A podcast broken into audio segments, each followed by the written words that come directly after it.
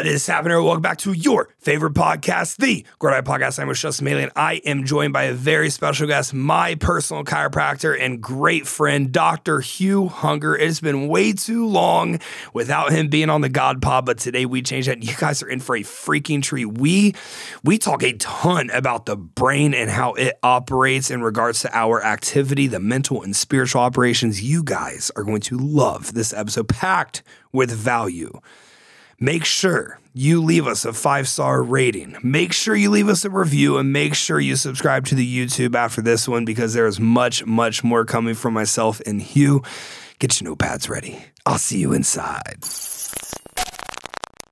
Dr. Hugh Hunger. Why do I always want to say your name like that? I don't know because You it know, makes it exciting. You, you know, um, like what I think about is um, Captain Jack Sparrow. Yeah, I usually do the walk and everything. Oh, do you really? Absolutely. I haven't seen that side of you yet. yeah, well, it's because you've only seen me in the clip. Yeah, I haven't seen the Johnny Depp side. That's not true. I saw you fucked up. La, La Pisciana. We went and had some marks. That was a good time. I was like walking home. I was like, oh damn, I'm a little tipsy. Well, it was a good time. that was I a good time. You found out that I was a lightweight. Fajitas at La Piscina. or Pisciana. Piscina. Piscina. Yeah, that means pool in Spanish. Did you know that? That's correct. yeah, if you're ever in Austin and you're looking for like, honestly, those were the best fajitas I've ever had. they were damn good. Yeah, me and Austin went there. They were fire, dude. Um, it's funny, I actually haven't been back. That's like my spot. I go and I get like the redfish tacos. It's like I love, dude. I love redfish. Well, it wasn't a thing where I'm from. Like Oh. redfish, red snapper. Like where I'm from, you have like you know shitty salmon and like shitty cod. Like it's fucking Ohio. like we have like kind of seafood. Oh, I'm from Houston, so I, I can't really contest to that. We just have Yeah. Gulf yeah. and we pretend it's the sea. We, yeah, you pretend that it's acceptable. so you're from Houston and you decided to be a chiropractor. That's correct. Why'd you want to be a chiropractor? Um, well, because I started my journey Yeah. wanting to be a pharmacist, Okay. realized I didn't want to be in a lab all day. Yeah, that doesn't sound too fun. No. Being a pharmacist, that doesn't Yeah. sound too fun. I mean, you could play with chemicals and stuff, but outside of that, do they? Yeah, I don't know. It just doesn't like you. I feel like you're a consumer facing person because you're very social. yep, that's But what I, I, feel found like, out. yeah, I feel like, uh, you know, the pharmacists I know, not that I know millions of them, but I know a handful of pharmacists and they're much more introverted in nature. Yep. And I think you get like a rise out of the consumer facing, helping people face to face. I like being face to face. It definitely, um, whew, at times, it can exhaust me. Oh, dude, I bet. Yeah. Yeah, like on um is it yeah, Mondays when you come to my house and like Monday's kind of your travel day. Mhm. So you're like out of the clinic on Mondays, you're going to people's homes most of the day and stuff. It seems like you're busy. Oh yeah, Like, I am. I am yeah. on the go. Like, that is awesome. I have specific times set for each patient. Yep. Each time, I even have travel time scheduled in. Yep. Do you prefer in the clinic or on the go? Um, half and half actually. Yeah. Both of them give me a different insight into what the patient is and what the patient wants. Of course. Who's your favorite client? I'm just kidding. we all know it's me. Duh. Can't tell you that. Can't tell you that. There's lots of people fighting for that position. it's not a fight. They don't want this smoke. Best part of your job, like at the end of the day, you lay down at night and you're like, oh man, this was really, really, I, I really nailed it with this today. Like, what would it be? Is it fixing people? Is it like, like, do you get a high off like feeling the cracks or hearing the cracks or like the response? Like, like what gets you going? So all of that. Yeah. Um, I wouldn't be a good chiropractor if I didn't like the pops. Yeah. You know, I just I get in there. Yeah. and that's practically a secondary effect of the treatment. Okay. But I still love hearing them Yeah. because if if it's not there, there's a part of me that just dies, Yeah. and you're like, I really want the pop. Yeah. Um, But at the end of the day, when I lay down, it's practically just if I have a day full of people Yeah. leaving my office with like either their face is satisfied or their body, and they tell me, and they're just like, I feel better, doc. What causes the pop? What is that? The pop is um, the fancy term Yeah. is tribonucleation. I can't spell that. That's fair. It's, it's um, I mean, it used to be um, um, a cavitation. Okay. but it, we found out through an MRI, a um, movement MRI, that when they did pure distraction on one of the knuckle joints, it, it is kind of like the bu- uh, how they say that a bubble is popping inside the joint. But what happens is actually nitrogen gas gets pulled out of solution, Okay. and then that gas, after um, you create extra force, implodes on itself, Okay. and that's the pop. Interesting. So it's a vacuum that gets formed and implodes on itself. So every time it, there's a pop, there's a there's gas being released. Technically, What happens to that gas? uh, it gets put back into solution, Interesting. into like the synovial fluid and, Yeah. and the gags inside. so the fluid is like joint lubrication and things like that. yes. Interesting. Yeah. Okay. So how does that form? How does that vacuum form? So it's the same idea if you have two surfaces Okay. that are um, that have surface tension Okay. because uh, there's viscous fluid in between them. If you pull them apart, but there's Yep. no uh, change in volume or Yep. any kind of anything like that, that's where that that vacuum forms. Okay, so for a majority of individuals, like what is causing that pull apart of the like uh, we're talking about joints, obviously, like in your finger. Yep. You, you every time you come over, you like hit my fingers. Yep. Right, or my, or my toes, one of them. Mhm. What's what's what cause what do, what do I do? Or is it just being a human being and going about life and you grip things and you set them down and you're using it? Is it just from movement? Or is there something that we do that stresses it to cause that? Or is it both? So this is I love that you're already Yeah. diving deep into this question. Yeah. So, um, if you're talking about the restriction that happens, Yeah. think of it as two tectonic plates. Okay. And um, as they come together, they hit a little bit of friction. Yeah. That friction can be caused by everyday activities. It can be caused by, um, you can have neurologic inhibitions. Okay. Where your brain just thinks something is there, so it's restric- restricting the tissue, and then the tissue adapts to the restriction. Um, and from there, I come in, and as I do an adjustment, Yep. Um, considered an HVLA, which is high velocity, low amplitude. Okay. I put it in there. Those tectonic plates go from a friction position and they quickly shift. Yep. That quick shift is what causes that vacuum. Interesting. Mm-hmm. Okay. Our brain protects us quite heavily from A ton. but from would you say that it's oftentimes protecting us from something that's like not even really there is it protecting us from a previous trauma that's not currently existing but is trying to prevent that trauma from existing in our current state Man, you are going right into my wheelhouse. Right into your this wheelhouse. all right, so this is lovely. So, um, a few things can happen Yeah. neurologically. okay And the first one is, of course, it protects against a trauma that is there. And there's a few ways that it can do that. It depends on the individual and the strategy that happens. Okay. And the body adapts differently to um, an injury. And that injury can be considered, you know, um, an actual uh, trauma, like Okay. like rolling an ankle or anything like that. okay Or the body notices that it's not able to move in a certain pattern due to inside of that joint, it hits a, a catch. okay And that catch then sends a signal to the brain, and the brain looks at that catch and says, I don't like that. We're going to shut it down. Ah, so it feels a little bit of resistance and it's like no no like, no no let's let's protect ourselves Yep. it's interesting you know like psychologically it does that Yeah. physiologically obviously it does Yep. that um you know there's there's not a lot of data to support this but spiritually i think it does that you know a, a little bit as well it's fascinating it's fascinating because something that you and i know we discuss quite frequently is like hey you know our brain is our greatest strength. It's also each of our greatest weaknesses and it's hmm. almost like the more high functioning you are the more of a weakness it is. It's there, there be. there's like there's a sweet spot. We were just mm-hmm. talking about this the other day. There's a sweet spot of like you want to be smart enough to not be dumb, but you don't want to be too smart to be actually smart because then you're going to second guess everything. But if you're too dumb, you're not going to be able to figure out and connect enough dots to be able to get forward momentum.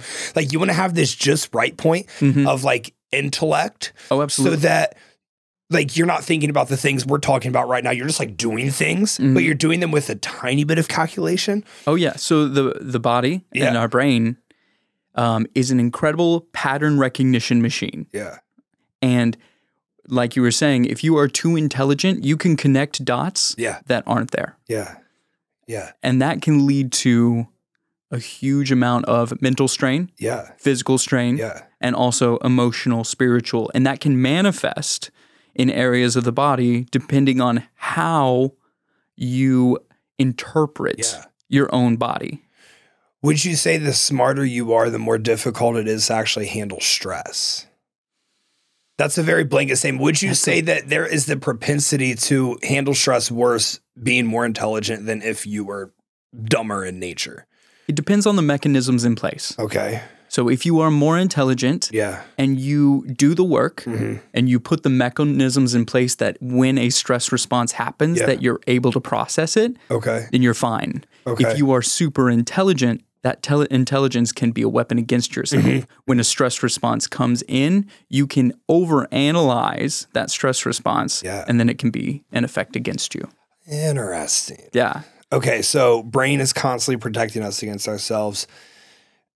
Something I've been talking to my athletes about recently is I flex this mental muscle. I flex this thing. Like it's really hard. You know, there's um there's like documented stories about like um mothers like pulling a car off of their toddler and shit like that because like due to our neurologic activity, like we're only able to like tap into maybe 60% of our actual strength. And I think like that doesn't really apply to bodybuilders. I'm assuming if that's something you're constantly training, that you're like getting into more of, oh. of that strength. I would assume. Absolutely. I, I would I, I don't think I'm only at 60% of my strength capacity. Like you know, like You would hope not. there is a lot like there that that would be insane. Okay, we can we can dive into that if you want Yeah. to. So the mother lifting the car Yeah. off of, you know, her baby who's Yeah. under there. What happens Yeah. is endorphins rush through her body, right? So Yeah. because she sees her kid under there, she doesn't know what's happening, she immediately wants to override all protective processes Yeah. in her brain. That's GTOs, muscle spindles. She her brain says, "We don't care about the input from those." Yeah. And I'm going to use the maximal force of my muscles. Yeah. And you see it, she lifts it off of it. It's amazing feat of strength. What they don't show you is the next day.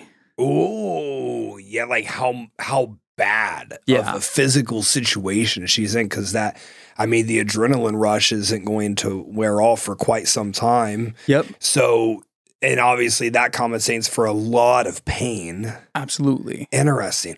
Do you know? So so um oh man, what's it called during sex when like uh what's it called during little sex? Having a micro penis. what's it called during sex when like you um your pain is like inhibited? Um what's released? Um the fucking uh, Which ones? I don't Uh, know. I, why can't I think of it right now? uh, epinephrine, It might be oxytocin. you're like, but but like during sex, you like your your propensity to feel pain drops. Oh, substantially. absolutely. Is that along the same lines as like the adrenaline response of like the mother lifting off the car? It's all kind of in the same in the same realm. Yep. So it's like extreme excitement. Oh yeah. There's- Very interesting. There's a yeah. there's a thin boundary Okay. between sex yeah. and even like even fear Yeah. and even performance. Very interesting. Okay. You know about this Austin serial killer situation? Uh, I have heard rumors. Yeah. So uh, every time I'm out on the streets, my adrenaline is a little bit Yeah, spiked. yeah, yeah. They're they're targeting us. Literally 30 year old men. Do I know. you believe in it? Um, I don't know yet. Yeah, I'm not super educated on it. I will say. So I, I my guilty pleasure is TikTok. I think I've told you. Have I Oh told you yeah, about TikTok is uh, can can push forward some 30 minutes a day. Thirty minutes. Thirty minutes? You limit Yeah. yourself to thirty minutes? Yeah, my timeline's unreal. My timeline's geared towards the exact shit that I want to see. It's Love- super dope. Like Love that. really good stuff on there. So I, I feel like when I leave the app, I feel somewhat like um inspiration is not the right word. I just feel enlightened. Okay, you Okay. get a little bit of education from I do. Yeah. I do. Like my TikTok's like, I got thirty minutes to capture this yes, guy. Yes. Yeah, Let's and, go. and it does it. And like it does it to a high level. Like there's no fitness on there. It's it's it's it's it's in my opinion like it's good stuff, right? So, Okay. You don't have fitness on your TikTok? None. They don't target you with that? Zero. That's Zero. impressive. Well, I don't interact with it. Or if I see like, you know, like the girls dancing or something, it's just like just scroll fast. Same. Like they're looking at your so so I I curated that algorithm. Instagram's too far gone. I do the same thing. My Instagram algorithm is so far gone. Yeah, Like I, I agree. bodybuilding. I agree. Yeah. Since you know lots of them follow me and I Yeah. follow them, my Instagram algorithm is bodybuilding. Bodybuilding. Yeah, it's just bodies all over the Yep. place, right? so um I went down this uh I don't want to say I didn't go down a rabbit hole because I feel like you're looking for it at that point, but I was um listening to someone talk about the psychology of like a serial killer and they were talking like um like the mental release that that you'll get from sex okay. like orgasming climaxing during sex like they get that Oh yeah. What? Oh yeah, That's so terrifying. it's dude. it's it's whatever the the you have you can train this, yeah, but sometimes it goes awry. But the pleasure systems of the body yeah. can be trained. It's unbelievable. I know one guy, he gets the same sensation when he learns something new. oh, really? He gets really excited. Oh yeah. I is- feel fulfilled when I get something new, but I don't get like this brain orgasm. Oh, orgasm. I know, I know. He took it to a little bit of an extreme. Crazy. That man has spent five, six hundred thousand Yeah. on education just because that's his that's his fix. but the ROI is probably pretty strong, right? Um, no. No, he he mainly does it for. That's one of those situations where he does it just for the fulfillment, and he doesn't nice. use it. He doesn't execute on it. Okay. You listen to Huberman? I do. The rewiring your dopamine system? Mm-hmm. Absolutely fascinating. Oh yeah, Absolutely fascinating. we mostly abuse it. you know what's interesting is like I get real world um, data from this daily from athletes or from Oh, that makes sense. things on social media. My best performing post on the Grow Die podcast page is about caffeine Really? Oh, right. because you're I- attacking people's beliefs. I was about to say I've I've uh, been seeing that pop up more often, probably because of um, the pros and the hate that you get on it. so much hate, Yep. so much hate. Mm-hmm. I post something on caffeine that's 60k views, easy. That's hundreds of comments. I need to start doing more caffeine. Dead ass, Compare Because- chiropractic to caffeine. because that's our drug. Yeah. That's the most abused drug that there is, you know, in America right now. correct. It's caffeine. Mhm. And people, if you attack their dopamine, what gets them going? Or even their perception of what gets them going. Oh man, I know people telling me that it gives them energy, and I'm like, how? It has five calories. How the fuck do you get energy from five calories? You idiot! It uh it, it Blocks your adenosine receptors. that's correct. Yeah. So it, it Gives you keeps you from thinking that you're tired. Yeah, Yeah. Like that. That's way different than giving you. No, like food gives you energy, not freaking caffeine. Well, that's the same thing with beer. Like technically alcohol's a downer, yeah, but it has so many carbs in it yeah. that people are like, "Oh, I feel That you a- a energized." rise from it. And then they crash Yeah, and that fascinating. So like, you attack these people's pleasure systems, and they get pissed. and I'm not even attacking it. Oh, you, yeah. what you know? What's funny? Emily does such a good job. You're just content on there. critiquing. I'm just critiquing the utilization of it. I love caffeine more than anyone else. Oh yeah. I love caffeine. I use it every day. I use it five days a week. It's it's definitely a if you utilize it well, Yeah. incredible. That's all I'm asking people to do. Utilize it well. That's all I'm asking you to do. Mm-hmm. If you have to have a day of like, like, dude, I had one recently. I think it was Monday. I, I had to have like six, seven hundred to get through the day. Okay, so the rest Well, of the week I make sense. up for it. You're making taking as much as an elephant. You Basically, basically. but like the rest of the week, I just make up for it.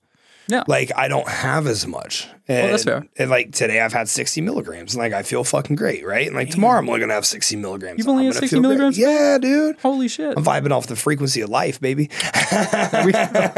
but it's it's funny you you you attack people's you know reward systems, and that's how it's, it's funny. Bodybuilding goes through ebbs and flows of like the information and whatnot, and so it's like I came around and I started talking about training to failure, and at the time that was not popular. That was like not a thing. It's training to failure.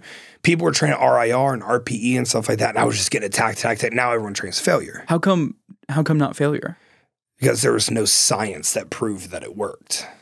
That's what people always say to me. There's no science to prove a lot of things. Yeah, works, yeah, and there's and, and there's also science that say a lot of things work that don't fucking work. So when when you're when you're when you look like you don't even have a gym membership and you're commenting on my fucking Instagram telling me that I'm fucking wrong, like I'm not saying I'm right and I know everything, but no matter what I'm saying, I know it's better than whatever you're thinking. you That's know? fair. Like That's you're, fair. You're, you're you're not living it. So people's pleasure systems is absolutely fascinating to me, and it's interesting because it's like, man, if you take this psychology of attacking or rewarding people based on their pleasure systems.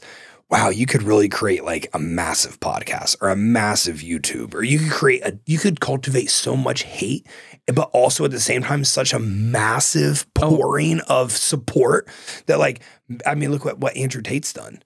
Like, I don't know. So here's the thing about Andrew I know nothing about him, yeah, I don't I don't know much about him either. but holy fuck. But he's popular enough for me to know his name, even though I haven't seen I don't know what he does. Yeah. I've heard that he's sexist, and I also heard that he's just like pro people being good people. And I'm like, wow, there's two different opposite ends of the spectrum here. That's fair. And I, I heard, I, I, I saw some on Instagram the other day that like they took his Bugatti, so he bought 10 more. And I'm like, if you can buy 10 Bugattis, whatever you're doing is right. That's like, keep doing it. fair. That is Yeah. unbelievable. I mean, goodness. yeah. Yeah. Maybe G trying- Wagons. I'm just, trying to, get, I'm just trying to get one I'm Bugatti. just trying to get one, dude. like, holy shit. it's one Lamborghini Murcielago. That's all I want. That's my standard is so low.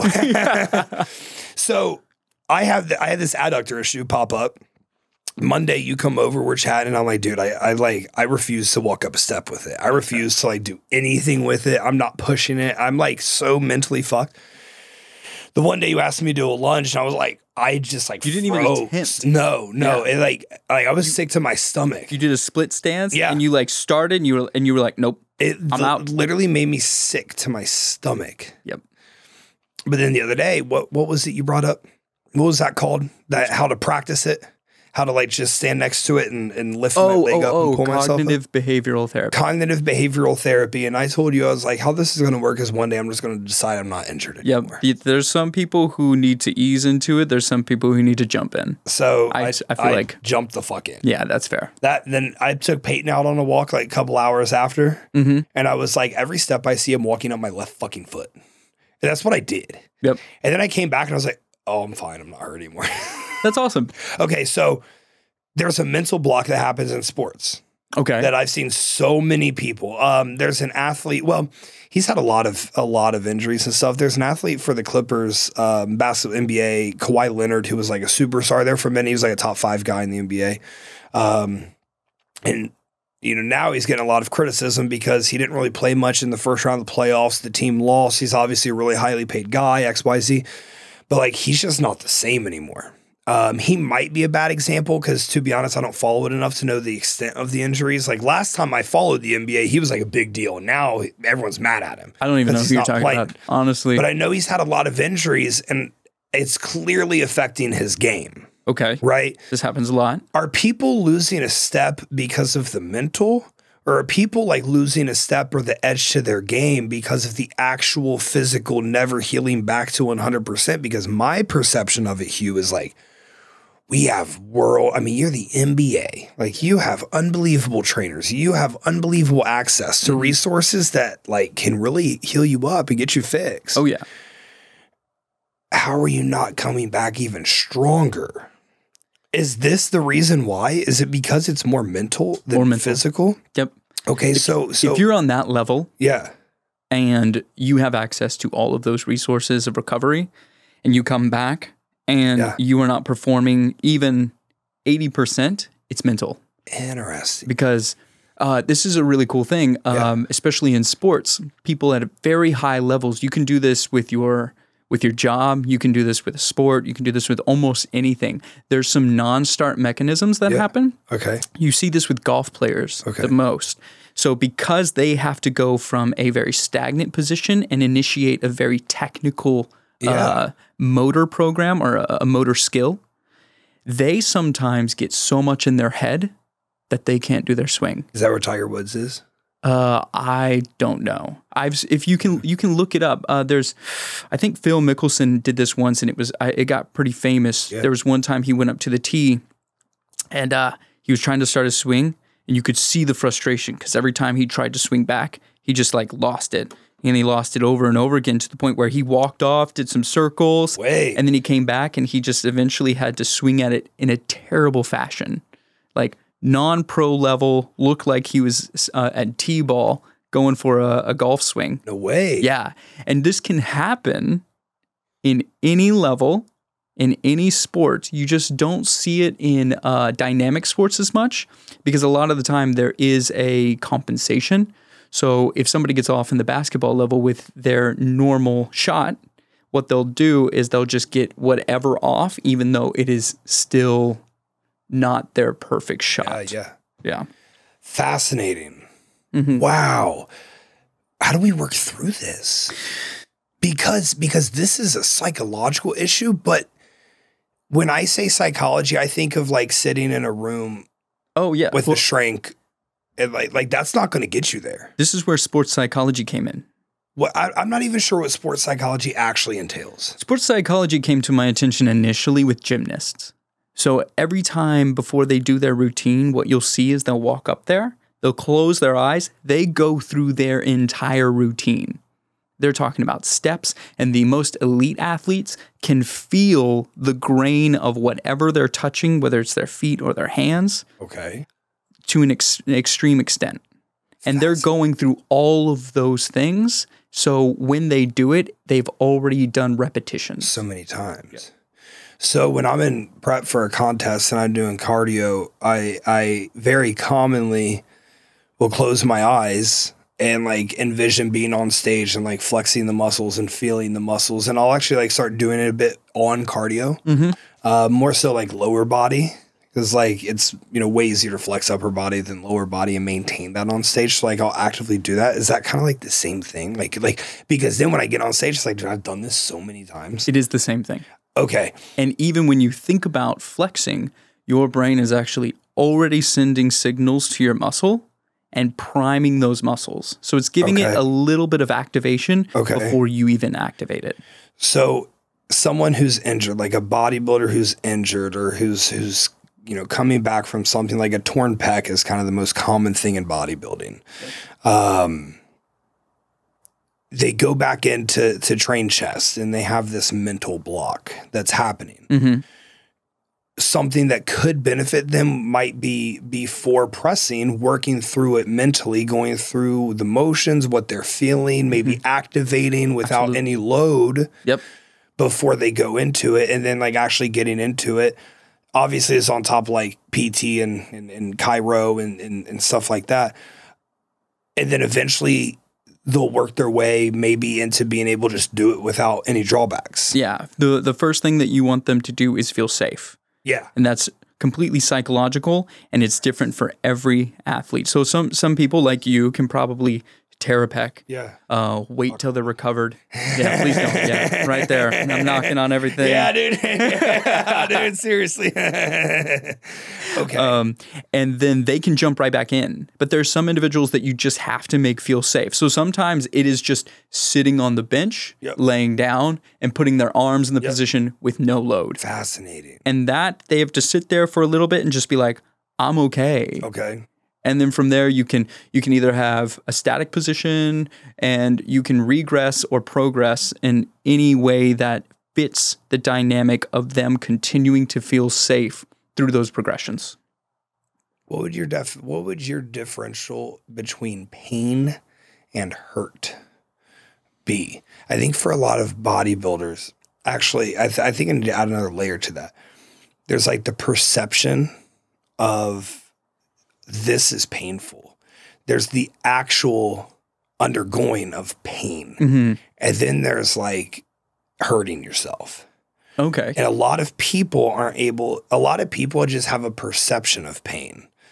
And like I see it in training videos often. Yep. Like, hey, you know, you, like that set was good, but like, hey, we had like more reps. Like, Mm, but you see in their face or you see in their body language kind of tensing a bit at the end of the set. Like they think that that was their failure point. mhm.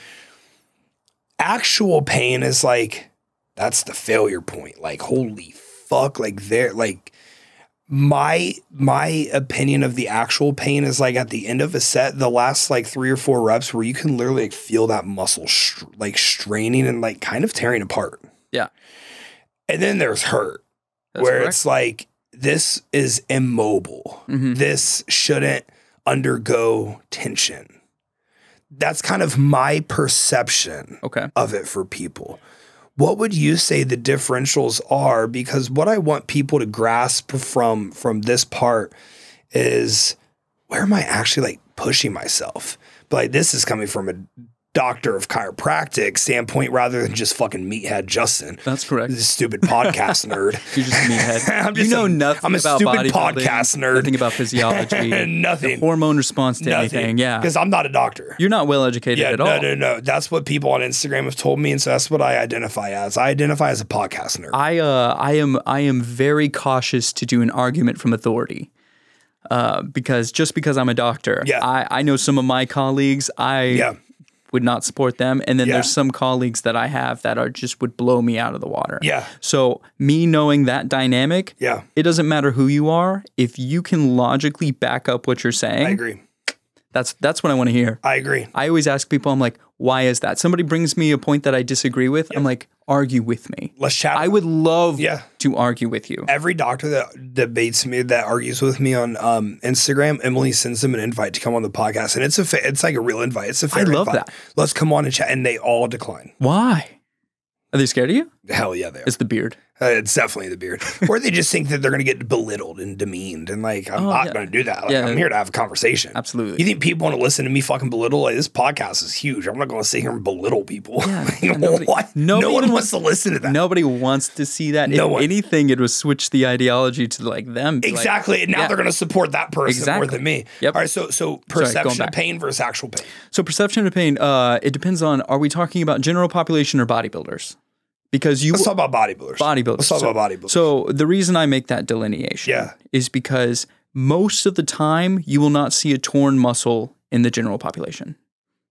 I never thought about that. You really won't, will you? No, because At least they're they're. How, what's their propensity to tear a muscle? Like like how how what activity are they commonly doing where they tear a muscle? Like house housework. It's usually a very quick action. So it's not like a very slow and controlled action. Yeah. Like if you're weightlifting under control, you're probably not. If you're the general population, you're probably not going to tear a muscle. Your GTOs will shut down GTO? uh, Golgi tendon organ. Yep.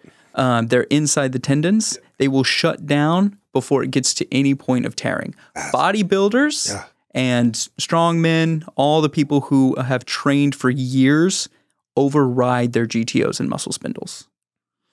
And Fascinating. so when you, when you talk to a bodybuilder about strain and pain, it is much different than the general population because what happens is the GTOs and muscle spindles send signals to the brain if they are overstretched or overtensioned Okay. and that your brain then interprets those signals and says uh, it panics and it says pain because again you are reaching a point where your brain feels unsafe Yep. Yep. Yep. and that's why For bodybuilding, we have to take it there though. absolutely no no so you're taking it to the edge you've also overridden a lot of your gto and muscle spindle responses or at least reset the set point of So how much they higher. think yes that's right their threshold is higher Fascinating. so getting back to pain or strain. Yeah. Um, unfortunately, pain is considered the fancy term is a centralized phenomenon. Okay. It's because it is it is individual. Okay. There is uh, incredible variability in the perception of pain.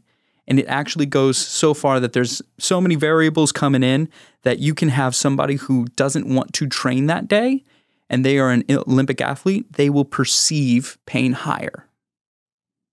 Because they already they, they don't want to be there. They don't want to do it. So their guard is already up. You lose you lose one hour of sleep of um, from your regular amount. Um, studies show that you incre- decrease your pain tolerance by ten percent. No way. One hour, That is huge. yeah, Sleep is that imperative. imperative. Now, it is by your base levels. Yeah, yeah. So you have to have a base level of sleep, and you have to have a base level of pain.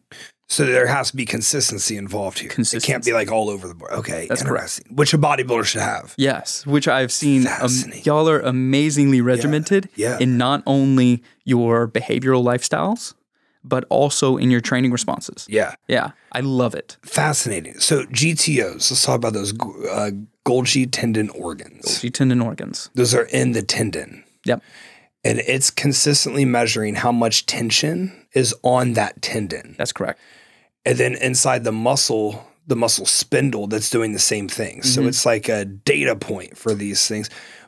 Is the nucleus is the nucleus involved in that? Is the nucleus sending? And he said, "Do you know?" There are multiple nuclei Yeah. in the muscles and the muscle spindles. And Uh, that, that's where it's com- kind of being compiled, like how much pain we're undergoing is kind of being compiled. It's more of a nerve response. God, So the muscle spindles measure stretch and the GTOs measure tension. The difference between those is length. Um, and then tendons don't really stretch that much. So they measure more of like how much tension. Fascinating. Okay. And there's different type of muscle spindle fibers. Okay. And those can get incredibly in depth and confusing as well. And that's sending signals to the brain. And the brain's like, okay, we can handle a little bit more. We can handle a little bit more. We can handle a little bit more. Oh shit. Okay, now we're a little bit past, and that that's kind of where progressive overload comes because progressive overload is just as much neurological as it is physical. Oh, yep. Like Mental I, as well. I talk about pain threshold. Like you you have to go past your pain threshold. The easiest way to progressive overload. Oh my gosh, I was having this conversation with an athlete, um, Chelsea, yesterday. I love training Chelsea. I was having this conversation with Chelsea yesterday. So um, she has dumbbell shoulder press first on push days. Okay. She has dumbbell incline press second on push. Mm-hmm. And she was frustrated because her dumbbell incline press keeps staying the same. It's Okay. not going up, but her dumbbell shoulder press is going up. And I was like, okay, so the dumbbell shoulder press is going up every week. The dumbbell incline press is staying the same. And you said it's second? yeah, Okay. That's progressive overload. That is You're- progressive You're overload. getting into that second movement after giving more to similar musculature Absolutely. where you overloaded. Mm-hmm. So if on the second one we're staying the exact same while the first one continues to get more, that is progressive overload by nature. So one thing that I actually want to bring in as Yeah. well is because you were touching on this earlier. Yeah. Where you said there are points in your athletes where they're training and Yeah. you know they have more, Yeah. but their body shuts down. Yeah. Sometimes the central nervous system, not even the musculature, will shut it down. Because you have to realize the central nervous system has an energy source as well. If Yeah. you deplete those, then it can no longer function. And it can only take in so much. You can train this to be elevated, but it takes time.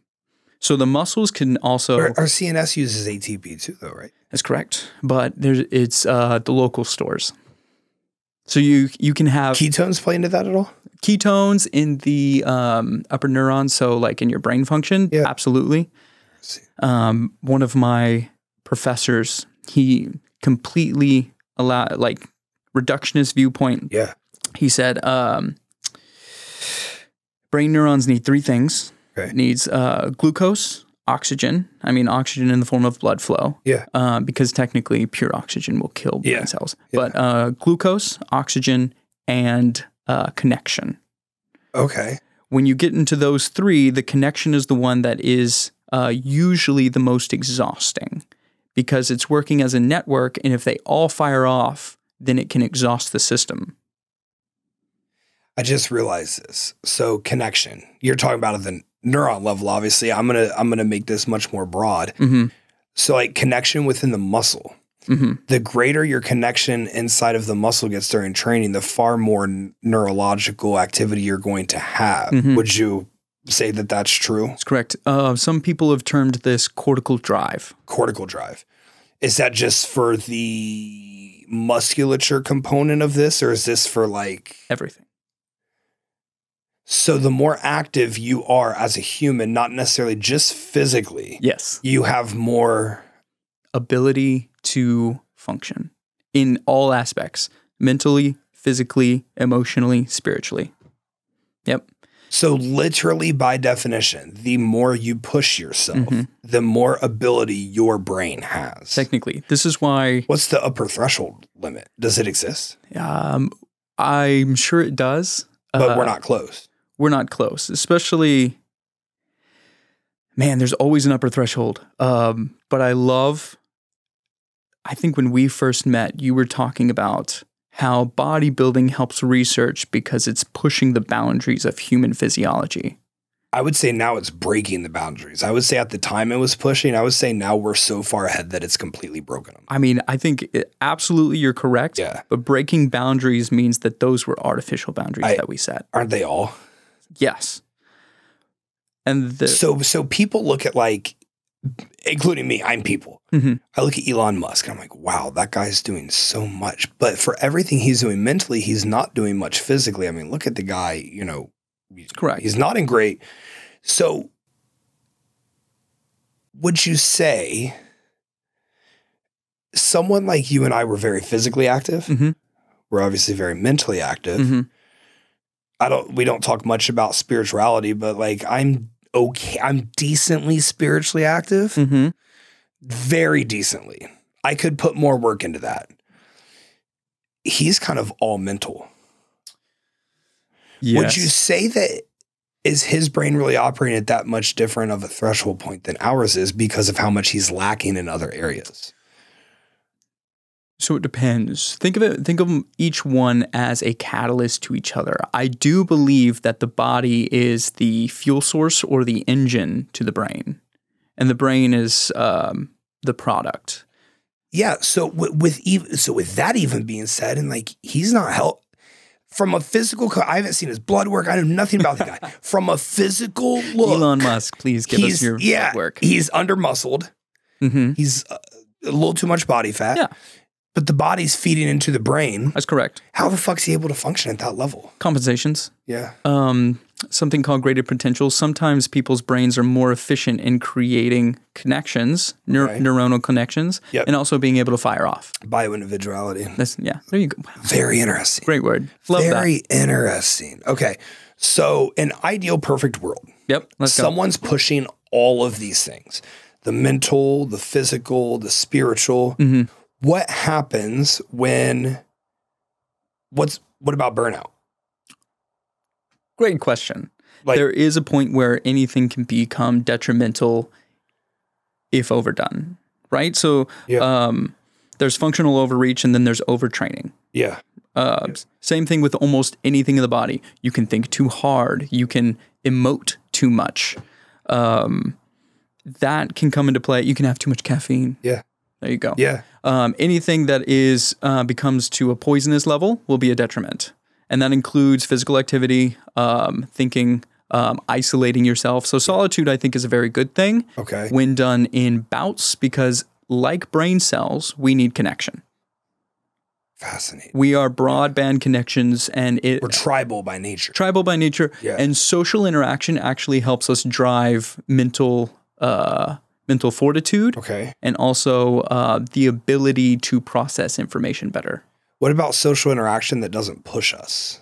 Oh, that's different. Yeah. Like if your friend group is just like not really that Negative Nancy's all the Yeah. time. Yeah, that's uh that's very superficial interactions. Yeah. Okay. they don't allow you to um, push your mental limits. So we literally need to be intellectually simulated by people who are around us in order to continue like pushing our barriers. Yes, not all the time though.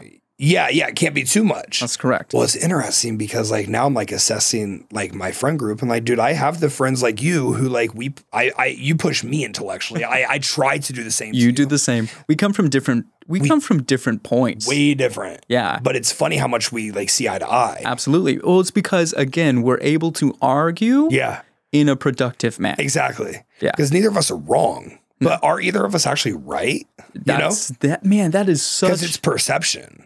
that's correct. It's perception. That's why you have to be able to argue. Yeah. Because, um, man, my friend, which hopefully we can get him on the podcast in Yeah. the future. Um, you were talking about him the other day? Yep. Yeah, I would love to. Yeah. I Would love to. Yeah. Um, like chiropractor, PhD candidate. Well, actually, he's got his PhD now, but Yep. um, he, which I don't know if I agree with this. We'll still have to discuss this more. But he says that um, there are no placebo effects. He said placebos are just things that we don't know how to measure yet. Mm. which is an incredible viewpoint on placebos. And I I haven't found a way to critique it completely, so I have to regard him as somewhat right. There's a process of manifestation, but then there's something else um, that's not ma- it's not pertaining to manifestation that the placebo effect might be covered by. I can't remember the terminology for it, but what it is is if if you just simply like believe. It's not telling yourself. If you actually buy into a belief, mm-hmm. then that's what comes true. Oh, like manifesting. Yes, but it's not it's not a manifestation. It's slightly different. It's more like since you believe it, you make it happen. Yes, yes. So a manifestation, I feel like, is a little bit more. I'm a huge manifester, so this isn't coming from a place of negativity. It's like I'm putting it into the universe, Mhm. and I'm continually putting it into the universe, and I'm following a path Mhm. that I have set based off what I've put into the universe. Okay. And this is a little bit more like I don't have it yet, but I believe that it's coming. If you, I think the point that you should focus on there is you're following the path Yeah. to get there. Which is why I think manifestation is so powerful. Absolutely. But Plus, there's, there's follow through. th- and you have to follow through. Absolutely. But with this, what I'm looking at is I agree with him as well. So you give someone, um, you inject someone with actual testosterone, then you inject someone with oil, but you tell them it's testosterone, they're still going to see results Oh yeah, you you told me about it. because they're believing that it's testosterone that's going inside of them. That's correct. Their testosterone levels will still rise a little bit, Not the same as not going to be close to the same. so their endogenous testosterone levels will rise, Absolutely. but not as much as if it was exogenous. But the issue, if you educate this person, the person who was just injected with oil, Uh-huh. At a, it's going to rise only very temporarily and superficially because at some point it's going to drop because you're going to think, well, my endogenous is not working anymore. Interesting. So it's actually end up dropping, but they might not see the same effects of a normal testosterone drop where you lose your libido, you lose your your your vigor, you lose some sleeping uh, consistency, things like that usually happens with people on low T. So theirs is going to rise superficially, then drop back down because it's like, well, my normal stuff isn't working now Okay. because it actually isn't working. Interesting. And So their perception has or wait, no, I'm sorry, but it, it still is working. Yep. But they're telling themselves that it's not working because now they're relying on this thing. oh okay okay. Does that make sense? so it goes down. Um, because they believe it is. They believe that they are no longer running off the exogenous. exactly. Oh wow! No way. Exactly. So, but they might not see the same effects as when testosterone typically drops in someone because they believe that their testosterone is actually high. Okay, Isn't that crazy? that's insane. So that's like So a that's not really manifestation. That like that's the placebo effect thing that he's talking about Mm-hmm. right there. Like you don't actually you're just injecting oil. oh yeah. But they're they're getting more into um, our perceptions of things Yeah. And how they affect our bodies. Because it turns Yeah. out that your perception of anything Yeah. has physiological effects. There's 100%. there's no denying it. Yeah. And I agree with my friend that we don't know how to measure how that happens because as of right now in research, the brain is just a black box. You know what a black box is? Yeah. Yeah. Yeah, like the black box on an airplane. Yep. It's just like holding all the Yep. information. What go we know what goes in Yeah. and we know what comes out. Yeah. We don't know What the hell anything happens. what happens inside that box. Every time I see like an actual brain, like the like like the like an actual brain matter. Oh, it's awesome. it's unbelievable. I've held a few in my hand. Have you Oh yeah, they're very dense. heavy? Oh yeah. And they're, they're small. They're oh smaller than you'd think. That's Some are smaller than others. that's crazy. Yeah. Does our brain of the ability at all to expand? Or is it like up against the skull? Um, so during development, they um, they used to think that we didn't form neurons in adulthood. That is changing. We now continuously form neurons Yeah. throughout our life, which is I kind of knew Yeah. because how would people continue learning? I, I do know that um, it's actually the strength of connections Yeah. that creates the ability for us to think effectively. Yep. And what our brains don't really grow after development. What happens is they um, the neurons create better and easier connections, so they don't have to use as many resources to fire. Oh, so it's just like optimizing itself. Yep. Very interesting. On Huberman's podcast the other day, um, I was listening to one, I think it was a newer one. Um, he had this lady on, she was fantastic. Um, and she was talking about how they had recently researched exactly what you're saying and terminally ill patients who they were dying. Yeah. and um, they were doing not the they were doing the dyes, the brain scans, and all that stuff to see how much. There's a, a way to configure how many new neurons are being formed in the brain. hmm These terminally ill p- patients, up until time of death, were still developing new neurons in their brain, and they were terminally ill, which shows how much drive hmm there is to continually learn more and more. Oh, absolutely. And there's people out there that like don't learn something new every day, and that blows my fucking mind. She was also talking about you can alter telomere Oh, tele- response yeah, telomere length. based on if you're continually learning, hmm like some of the best things for telomere length. One, the optimal place of stress. hmm if you are over stress, is obviously not good. But if you're under stress, it's actually worse than being over stressed because you have less life ambition. If you're under stress, it's because you're under important.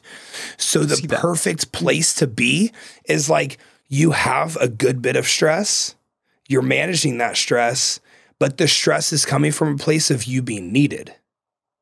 Oh, Crazy. It's absolutely. like my clients need me. Yeah. So that that that's one of the Social inclusion. Is so yeah, social inclusion should that's one of the best things for telomere length. So for people who might not understand, your the length of your telomere is like your actual age. That's, That's how I break it down. Mhm. So like your age might be 29. But whatever my telomere length is is how old I actually am. So the longer they get, the older you are. The shorter they are, the younger you are.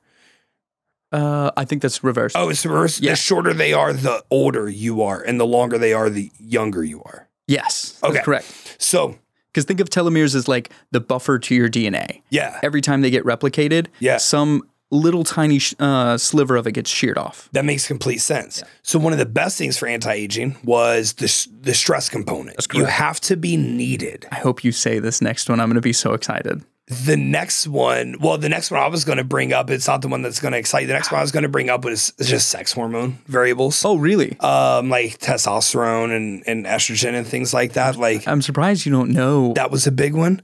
There's there's only one thing that we found so far now um, that lengthens telomeres: What is it? physical activity. physical activity Yeah. yeah physical activity is another like you have to but she but she was discussing with physical activity Mhm. Mental activity and learning new skills Oh, not refining old skills Oh yeah, new skills. new skill acquisition Mm-hmm.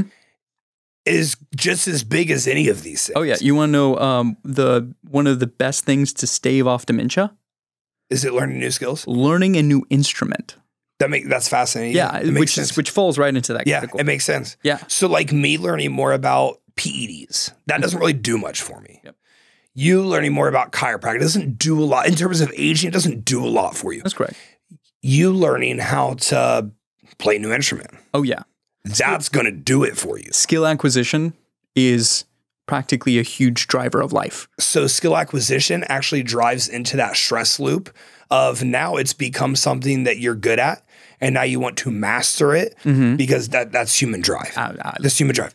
So now you want to master it, and now you have some stress pertaining to it, but this stress goes back to the feeling of of of being of being needed. oh yeah. Like this is giving you vigor. This is keeping you young. See, I think of my life as in the form of a skill tree in video games. Yeah. You know what those? You know, you remember like those? Call of Duty. Oh yeah, Like Call of you Duty just have like little yeah. things. You get little perks from each Yeah. one. Oh, Yeah. I just I love like. I've never thought about it like let's that. open up this new branch over here. Yeah. Yeah. You like achievement unlocked. Yep, Like, like that's what yeah. Yeah. I would say my life is like an achievement unlocked. Killjoy. Like, like, yeah, like how how many achievements can I get? That's absolutely fascinating. Now, we talked a lot about the brain. We talked a lot about neurological connections. How does chiropractic play into this? And when people think about chiropractic, you know what pisses me off? People think about chiropractic and it's like, I'm gonna be a thousand. Like every chiropractor I've had other than you in my life has like just not been very good. I didn't know that. I didn't know they weren't very good. But like, you know, they put you on the rolling table and like they make you do the fucking things with your fucking head and they they crack your neck and then like Mhm. singe off. Yeah. Right. Whereas like you are doing like full body analysis and corrections and fixes and you're feeling for things. Where's tension? Where's the resistance? Like, let's fix that. Let's get that right. It's really fucking cool. Mhm. And like everyone who I've sent you, like they've said the same thing. Like, holy fuck, I've never had an experience like that with a chiropractor Mhm. before. Everyone thinks about cracking the neck Mm-hmm. and the spine, all that stuff. Neurologically, what is happening Oh yes. when you're doing this? Love this question. Yeah, Okay, so uh, first of all, I think of my job as removing os- obstacles yeah, while being a catalyst for people to continue performing the things they love, yeah, whatever that is. Because as you've said before, our drive and our stress of being needed and life is is a nuanced, difficult thing for anybody to describe. And the best that I can do is give people the ability to function within those parameters yeah, that's where I love being. yeah. Now, for neurologically, what chiropractic does, um, the coolest part of it is think of it as giving more fuel by to the neurons of the brain to function better to by giving the body more movement. Yeah. Because if you have a restriction in a joint, think of it as if the joint is moving well, it can then send some of its neurologic signals to the brain to drive proper brain function. Mhm. If that joint is not functioning well, it takes a little bit of power away. And the brain, being the amazing triage system that it is, will probably be able to function pretty well with one joint not doing well. Yep. But as that builds up, you have other functions starting to fail, like vision impairments, um, hearing impairments. Your your body's not moving as well. Um, your body will then specifically have to triage systems in your body, So- and that is um, biodiverse to what they triage. But me and my job, if I'm able to keep you moving well, Yeah. I'm able to keep the brain working well. Yeah. Because a cool thing that happens is if neurons start shutting down, you have a lack of function in the brain. When I adjust you, it sends a neurologic barrage to the brain, and they call it um, a cortical reset. Some people call it a cortical reset Okay. where there's a short moment. It's it's like milliseconds, like uh, fractions of a millisecond, where your brain shuts off and turns back on. That's so fascinating. It's very fascinating. And what it does during that turn off and turn off period, it's literally when you call IT and they're like, Have you tried turning it off? Mm-hmm. Yeah, And turning back on. Yeah, It yeah. resets the capacitors and now it rechecks all of the systems engages and any neurons that aren't firing well okay. can fire better. Fascinating. So chiropractic does that. So with each with each say you're like adjusting my shoulder, that's one. And then my elbow is one. Mm-hmm. Yep. Like my fingers are one. So with each adjustment that you do on the body, it's basically a reset. Yes. Do all those signals go to like a similar place in the brain? Um, again, black box with brain. Got it. Yep. Uh, we have some theories of where Yep. they go. Um, of course, because there is, uh, it's mostly somatic input. Yep. It will go to the um, to the part of the brain where it processes the somatic input of the brain. So you have a motor cortex and a sensory cortex. It's it's mostly going to go to the sensory cortex, um, but those are very close to each other. Yep. Um, and there's some collateral firing. So because it's electrical stimuli, there is some collateral uh, connections. Interesting. And that's why you can get the more that you can sense, the more that you can be able to move well. That's because they are right next to each other in the brain. You have sensory, motor, boom, and then in front of the motor you have cor- like cortical, which is uh, how you think executive function. What's your favorite place to to adjust someone? Their back. Ooh, on their back. Yeah. Um, if we're talking about the axial spine, Yeah. it's usually uh, the CT junction Okay. because during my time in university, Yeah. It was considered the hardest place to adjust. And me being me, they Yeah. would say that, and I'd be Yeah. like, "Let's. Challenge accept." exactly." I'd Yeah. just be like, "That's what I want to learn how to adjust." Which one is that? Is that the one where you wrap your arms around like when I'm when I'm right here? no, no, no. So there's a, there's a lot of ways to attack it. So Okay. you, you can get it with the the wraparound part. It's, Yep. it's very high up there. Okay. It's right where your neck meets your shoulders. So Yep, CT got junction usually um, is C6 to about T3, T4. Okay, okay. Um, it's the base of the neck when you're, le- it's the neck adjustment at the base of the neck. Fascinating. So you can adjust the base of the neck, middle of the neck, upper neck. yeah. Um, it just depends on how I specify the tension during Yeah. the setup. yeah. Yeah. That's absolutely fascinating. My favorite one is when when I'm on my back and your hands like in the middle of my back and it just like cracks. Oh, yeah. It just it's like an AK four every freaking week. It's like an AK forty seven went off in there. It's like holy shit. And then like I just like lay there after like wow that was like that was like a full body relief. Yeah, it just takes your breath away. You know every time after every time you adjust me, I like I get so sleepy. That's Is also that because of the amount of messages the brain just had to process. Crazy? That's correct. Yeah, like I'm. It's not a physical exhaustion. It is like this insane mental exhaustion. Like I need a nap. Mm-hmm. Uh, unfortunately, I, I, don't, I don't take one. Oh no, no, that's fine. is that? But is it a good idea to take a nap after? It depends That- on what benefits you want. Okay. So if the benefits are, benefits are mostly uh, neurological, then uh, absolutely. Okay. Um, you should rest the nervous system, it can reset and all that stuff. yeah. Um, if most of the benefits that you want are physical, then you want to load the system because what I did is I broke any barriers or restrictions of movement. And while those restrictions of movement are now being reprocessed, you want to move through them. You, you're moving all the time. So I don't really have to worry about much. Yeah. You're also um, a high mental performer Mm-hmm. and you also stress your central nervous system through training. Yeah. That's probably why after I adjust you, Yeah. you kind of feel that fatigue. yeah. And there are some people that we call metabolically fragile, Okay. and those are people that I would not adjust every joint on their body because their brain and their metabolic and neurologic system can't handle it. They usually don't work out or they undermove or what? Depends. Okay. Yeah. Um, we it's usually some kind of we use this word uh, to mean anything that is a deficit. It's some kind of neurologic lesion Okay. or neurologic deficit, whatever in fire in a firing pathway that doesn't allow them to function properly. Very interesting. Could previous traumas play into that? Absolutely.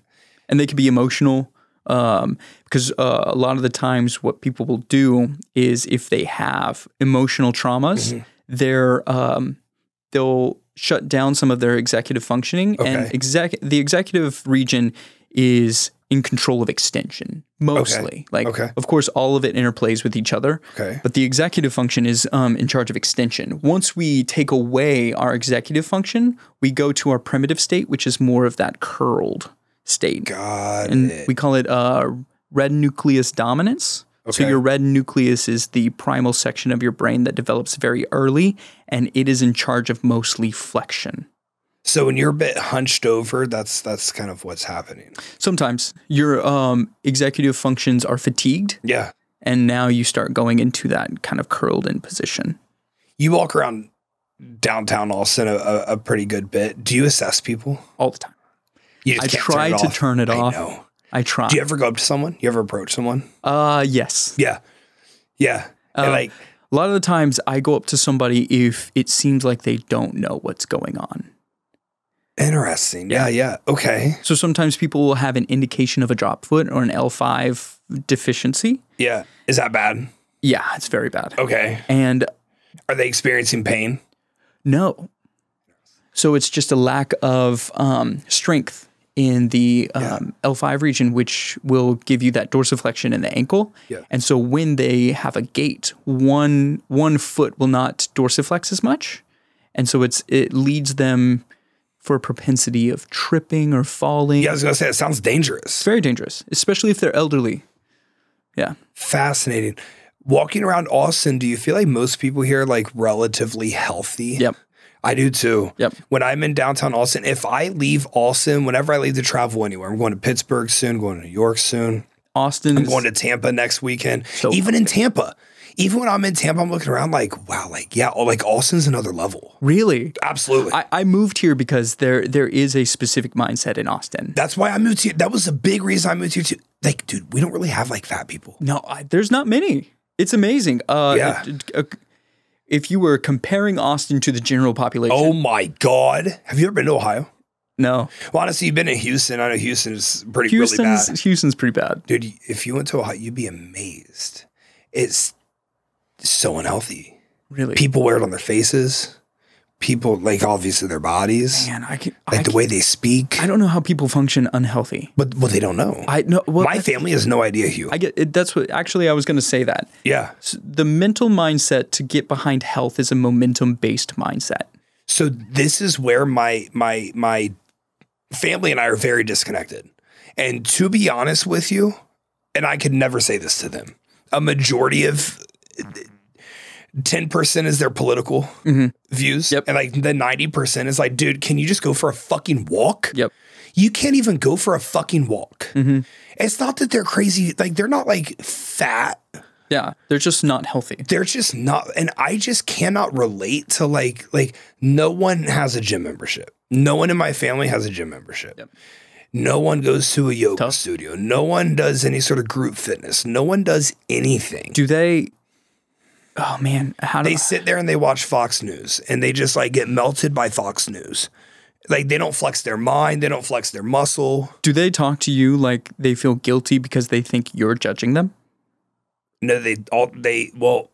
Two Or of do they them judge talk you- down on me? Yeah, They judge Yeah, you. they judge me. Okay. Like they think I'm the idiot.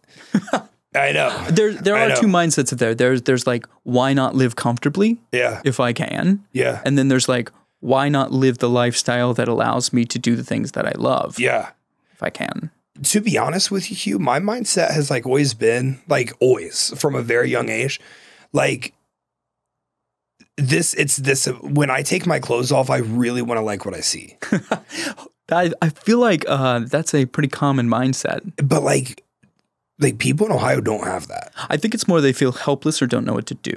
Definitely helpless, but isn't a feeling of helpless a little bit like I, that's kind of on you? I okay. I don't disagree. Here- Yeah. uh, I have to deal with this a lot in my clinic. I Oh, have a, okay. a huge variety of people who come in, Okay. and just because somebody is unhealthy, I usually don't come in a very judgmental way. Yeah. I come in asking questions, being like, "Is this the lifestyle that they want?" Do they want to change it? If they want to change it, what are the obstacles in the way of that? And you have to come in in a very, very uh, diplomatic way. You can't come in assuming anything, and you don't want to be that doctor that's like, "Hey, uh, you're fat, but I'm not going to give you any Yeah. strategies to change it." Okay. So can we can we dive into like if an over fat person comes in? Absolutely. What do you what do you do? I'm talking I'm not talking like 600 pounds. Oh, Let's say 600 pounds. someone Houston. How how how how, How? the fuck do you how how do they get there 1st Mm-hmm. But like what do you do? In uh, in what way? Like how do you what's there to adjust? How how do you feel resi- is it is it kind of the, is it the same? Like do you feel resistance the same? There's so much fat on them. Absolutely. So, our tactile senses, it, we try to hone them as much as possible Okay. to be able to feel through tissue because what we're feeling is not really the immediate tissue separating or any restrictions. We feel kind of a general idea of how the system is working. Okay. But there comes a point where too much fat Yeah. is too much fat. Too much Yeah. adipose tissue Yeah. means that I can't feel anything. I've adjusted people where I think I'm doing absolutely nothing. Really? Yeah, but these are we're talking 600 people, 600 Okay. pound people, Okay. and I think I'm doing nothing, but they walk out like I saved the world. They're like they're like thank you so much. That But was there's, amazing. there's a lot of corrections you're not able to do with them because they can't get into the position. That's correct. It puts a little more strain on my body. And you can only have them lay down. You can't like have them flip over. Can Oh, you? No, yeah. Um, depends on the individual. A lot of the times, um, the people who are 600 pound, they can function at a very base level, so they think they're still okay. When really, But like mentally, they think they're okay. because they can move, they can walk, they can walk in, they can do um, a lot of things that would be considered normal function. But if you ask them to do any kind of physical activity that would uh, go above a very base level of Yeah. str- stress or strenuous Yeah. activity, they probably won't function as well. Not your opinion. Um, I I wouldn't know. So I'm not asking for your opinion. I'm asking for is is there anything that substrates that as like a mental disability? Do you know? Um, if we're not going by my opinion, I haven't read any research indicating that, but there may be a lack of research in that department. Fascinating. Yeah. Because research is mostly um, pathology and performance driven. So it's two sides of the spectrum. and there's that that that that's such a niche crowd Yes. that there's probably not much difference it actually makes. That's fair. And I think most but of the we could assume you don't have to answer this if you don't want to. This is fun. I could assume like that's a mental disability. We, I would assume y there are some processes there that need to be worked on. I'm going to be real diplomatic with my answer there. And you have to be. Yeah. I don't. But like they think they're okay. They think they're like good. Like they can move. Yes, that's correct. So that's their like operating standard. Yep. And to be honest, I've never interacted with someone who's like that large. And it, I I usually when I go into any conversation with anyone, I usually ask them like, "Is this what you want?" What do they say?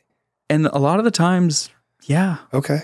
And if That, that, if you know what? If that's what you want, then are you like if you're happy, yeah. then I, fuck, I'm chilling. I think I think it was like a house episode or something a long time ago where Yeah. this like uh, 600 pound man he had pulmonary um man he had some kind of pulmonary disease a cancer or something and um he didn't care he just wanted to eat he didn't want to get healthier he was like I just like food okay. and that's how I want to live and honestly I can't fault if you know the consequences of your actions and you accept them I can't fault you for that. can't fault you for that There's a this there's this often snobby approach that fitness or bodybuilders take about like um I'm I'm guilty of it too. Like, how can you be fat? Like, how the fuck can you be fat? But like you're saying, if they're ha- if they're happy, Yep. if that's what they want, mm-hmm.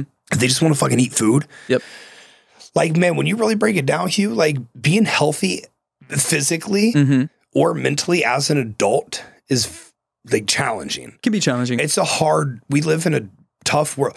The uh, the mo- most people's schedule fitting in an hour, you know, training session is is difficult. absolutely You know, making consistently healthy food choices isn't as easy as making consistently unhealthy food choices given what's you know thrown our way. the culture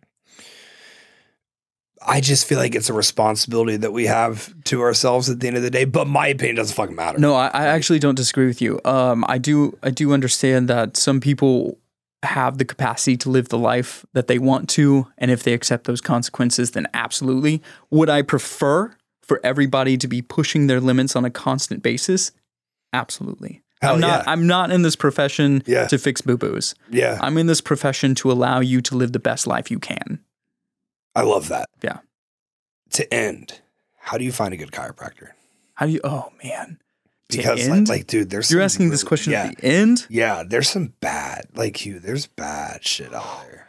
And uh, you know, my athletes will come to me and I'll be like, "Hey, back double bicep. Like, I think this is what's happening. Like, I'm not an expert, but like, I would love to get a chiropractor's opinion." Then they go to the chiropractor and they're like, "Yeah, like, they didn't do anything." Man, I'm gonna get shot over some of these answers. Uh oh. Yeah. Um okay. So You can be as diplomatic as need be, but nah, nah, this is this is my own profession. Yeah, I'll just I'll just get some hate mail over Yeah, this. that's okay. Um I okay. get it every day. So, so that's yeah, I guess if we're if we're saying my opinion about who is a good chiropractor, um, immediately if you walk in and you're not in pain and they want to X-ray you, red flag number one. Oh yeah, that happens. You and one other guy in Chattanooga. Remember. I told you about him? He was he was the catalyst for me to hire you. Yep. You two are the only ones that didn't X-ray me right away. Yeah, that's uh that's awesome because I love that. Uh, because if you're not in pain and you have no clinical indicators, now if they say that like, hey, we got some things here that indicate that we should send you for X-rays, that's fine.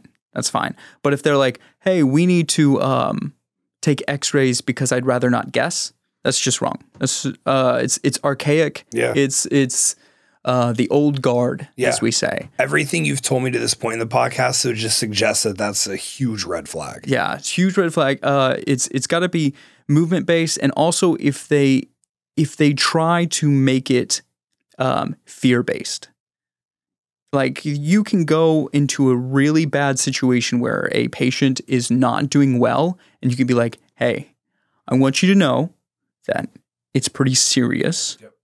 but here are your options, and I want you to regard them seriously." Yep. If you don't do anything, this is what can happen. If you you have these options if you want to do something about it. Okay. But if they're coming in and they're like, "Hey, if you don't come in and see me 3 times a week for the next 4 weeks, Yeah.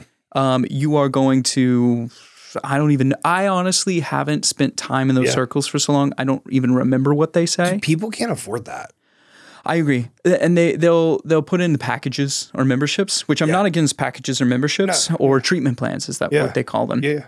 um, to help people afford them, but some of them are outrageous. Okay.